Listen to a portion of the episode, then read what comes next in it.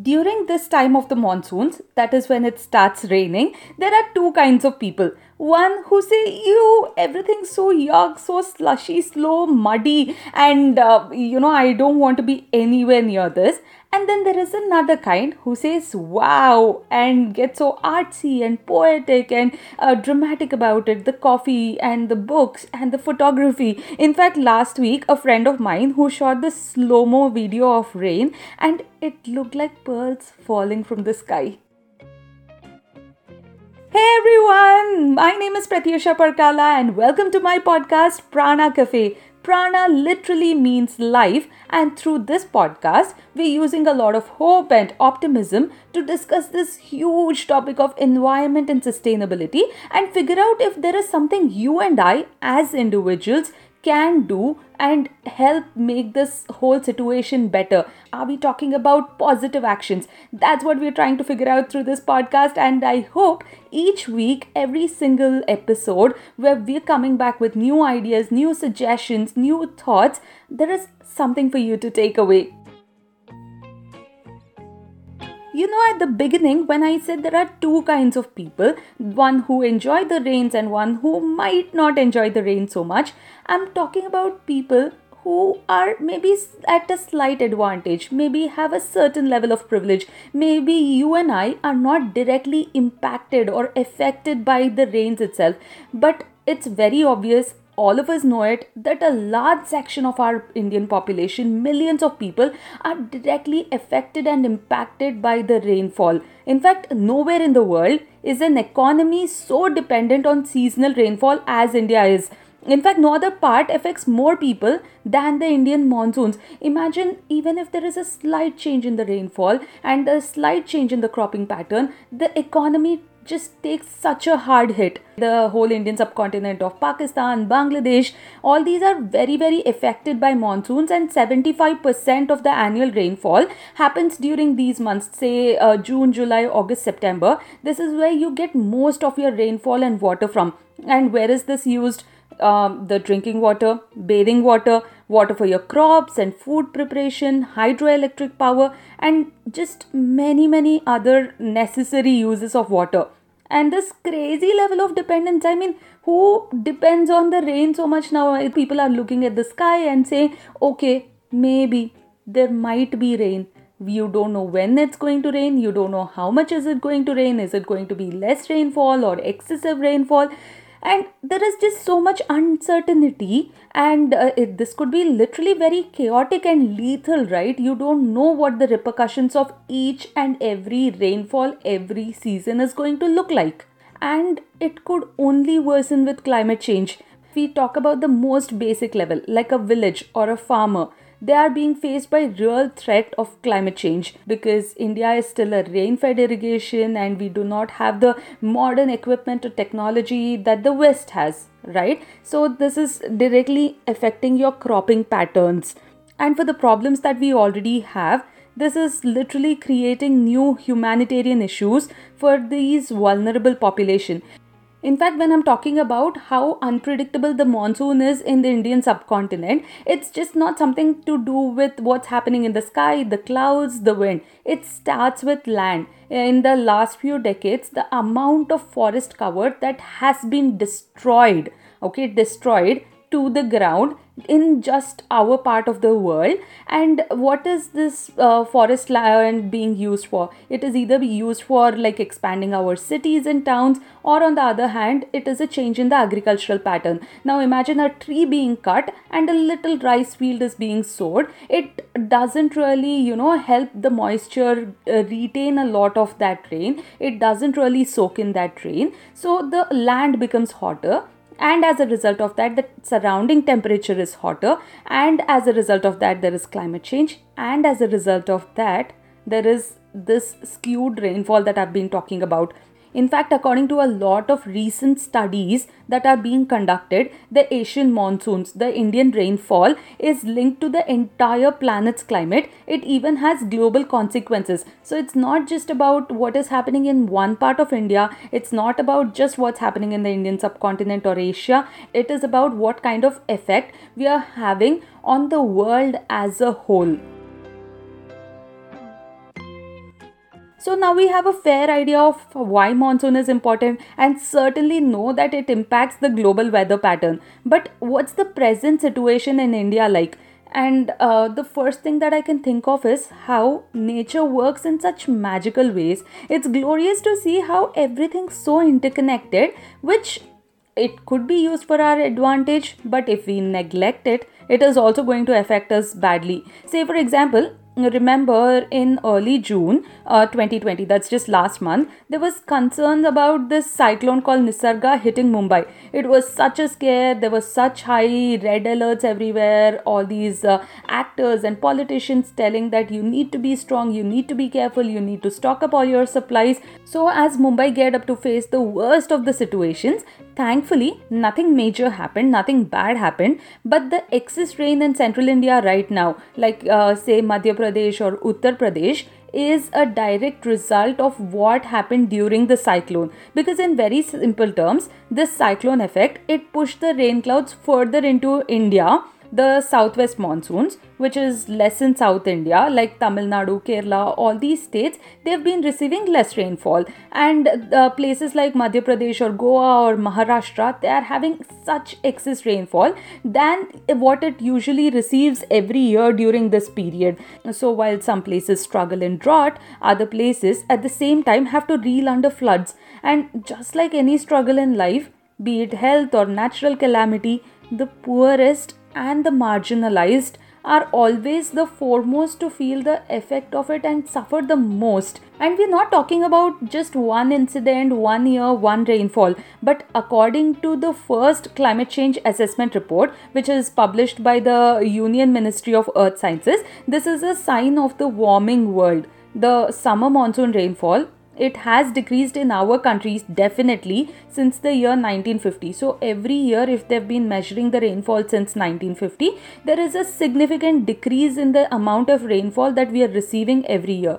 Uh, okay, if the rainfall and the unpredictability of it is very obvious, then I'll tell you another thing. The locust attack that we had in twenty twenty, a couple of months ago, and some places are still struggling with it. We said, oh, twenty twenty is such a bad year, it is because of twenty twenty that the locust attack happened. Then let me tell you, it's going to become even more regular. Actually, it's not the locust's fault because they are looking for desert areas, dry areas, but in case there is a rain and untimely crop, even they will get excited and start breeding and growing and becoming a more permanent problem. So it is not because it was twenty twenty that the locust suddenly decided to come and attack, but it is because of the rainfall pattern change that even the locust didn't know how to react to it, sort of a situation. And of course, let me not even get into the problems of urban India, which has its own set of issues with rain. Basic stuff like flooding roads and uh, not just traffic, but traffic standstill, no cabs, surge pricing, stuck. This year is pandemic and you're at home, so you really don't have to deal with it firsthand. But our short-lived memory helps us forget how painful it actually is. And then all these street vendors, it's such a story state where every time it starts raining and they're running for some shelter, some cover, right? And no place to go. But all this flooding happens because of the mindless constructions too, because we build roads and we build our buildings and there is no channel for the rainwater to seep in and soak into the ground. And during rains, there's one thing that's a constant. The N D R F, the National Disaster Response Force, is always on high alert because there's some building collapse somewhere, there is a bridge collapsing somewhere else, there are people stuck in floods. And this just doesn't happen once, it happens year after year, right? Basically, it does definitely get chaotic and risky for so many people. And while there are definitely much bigger things here, like government and policy level change, personally, what are the actions that we can take to make a precious thing called rain worth it? Because water is definitely a finite resource. We take pride in calling ourselves a blue planet, but Uh, the blue, the amount of water that we can consume is getting smaller every year.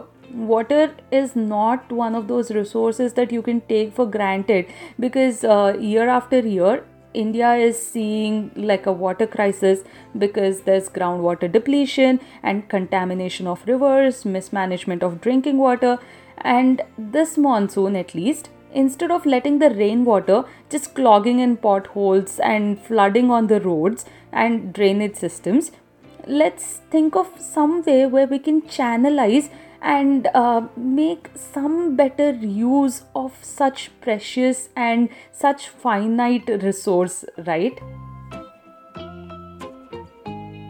So here we are where I'm talking about some water conservation techniques, maybe not directly rainwater, because I know most of us live in those matchboxes and lifeless apartments and building blocks, but still, even in that kind of a situation, is there something that we can do to conserve the rainwater?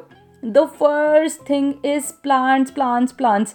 They soak water, they are a therapy, they make everything beautiful. And yes, even in apartments, you can raise your own little baby plant garden. So try and get some plants wherever you are, in whatever situation you are in. Okay, the second thing is, I actually shied away from saying this because most people know it, but it's okay to use it as a reminder. Turn off the water tap while you're brushing, while you're shaving, and of course all the endless hand washing that's happening right now. Just please remember to turn off the tap every single time. The next thing is, don't use toilets as dustbins. Lots of people have this habit of using it as an ashtray or to dump face tissues, because you know what happens when there is waste uh, in the toilet? It actually takes more water to clear it away, so you need to use the flush a lot more times. And in fact, when I'm talking about the flush, um, I recently learned this hack, okay, where you open the flush tank and put in some pebbles in it, or put in two full water bottles in it, because then the tank itself, it stores less water, and when you press the flush, it drains less water. It's a very interesting idea. Actually, I'd suggest you to look it up. And uh, since we are anyways talking about the bathrooms, I also would like to remind you that uh, showers are not so cool, not so fancy. Let's go back to the basics. Use a bucket uh, to have your bath, because it conserves a significantly less amount of water. Then of course, there is the grey water management. And what is grey water? It's the water that uh, you're using from your uh, sinks or laundry machine, where it's not exactly dirty, but uh, it could be reused to, say, wash outside your house or wash your cars. So grey water management is a very important thing. And the water that you use to wash your rice or vegetables or fruits, anything that's edible, my mum also does this, okay? She collects it in a bucket and she uses it to water the plants. It's like nutrition one oh one for the plants. And the next thing is car wash without a pipe, without a hose, because uh, just using a little bucket of soap water, it does the work and it conserves like lots and lots and lots of water. And then um, adding organic matter to your plants, like vegetable peels and et cetera, the kitchen scrap that you have, the wet waste, it increases the water retention. Imagine if the top of the, the flower pots is dry, then you'll have to put in more water. But if there is a little layer of the vegetable and the kitchen wet waste that you have, it uh, acts as this covering and it stores a little more moisture, a little more water. And the last thing I would like to tell you is, why don't you talk to your community, your apartment management, your resident welfare association, whatever and whoever is in charge of the place? What stops you from having this slightly larger conversation, at least initiating and nudging people to think about things like rainwater conservation or having enough plantation around the house, around the society? Because while at one point of time, monsoons, the rainfall, was known as the one that shaped millions of lives. People used to be so grateful for the rainfall because every time it started raining, people would flourish.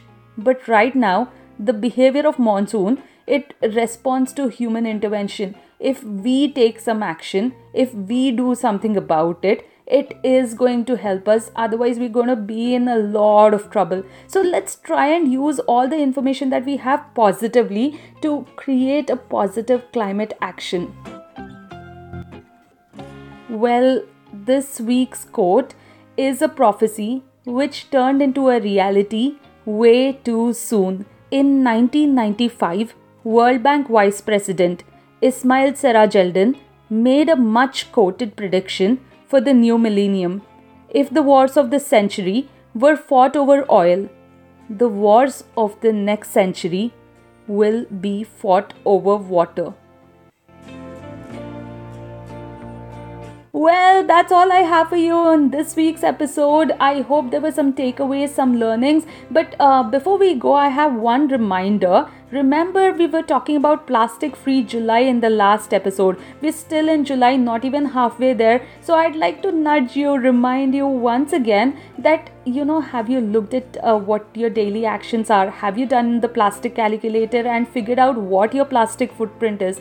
Have you figured out ways in which maybe some of the things that you have, you can substitute with uh, a more sustainable options which are devoid of plastic? So do figure that out. And if you have some interesting ideas or some simple things that you're doing in your daily life, I'd really, really, really love for you to post it on social media and tag me so that I can reshare. This is not for any personal benefit, but this is only to show the larger audience that change is possible. There are some of us that are already doing such wonderful things, but that message needs to go out. Do find me on social media. I'm on Facebook, Instagram, Twitter as Pratyusha C F A eighteen. That is P R A T H Y U S H A C F A eighteen. And uh, this podcast, Prana Cafe, is available on various platforms, uh, Spotify, Anchor F M, Google Podcast, Apple Podcast. Do spread the word around. We're having such important discussions, and any suggestions and feedback you have, please feel free to reach out to me, because if you keep telling me what's working, what is not, it'll help me definitely work harder and make the podcast better. Thank you so much. Lots of love to you. Have a plastic-free July, and I'm going to see you super soon. And of course, stay home, stay safe. It's very important.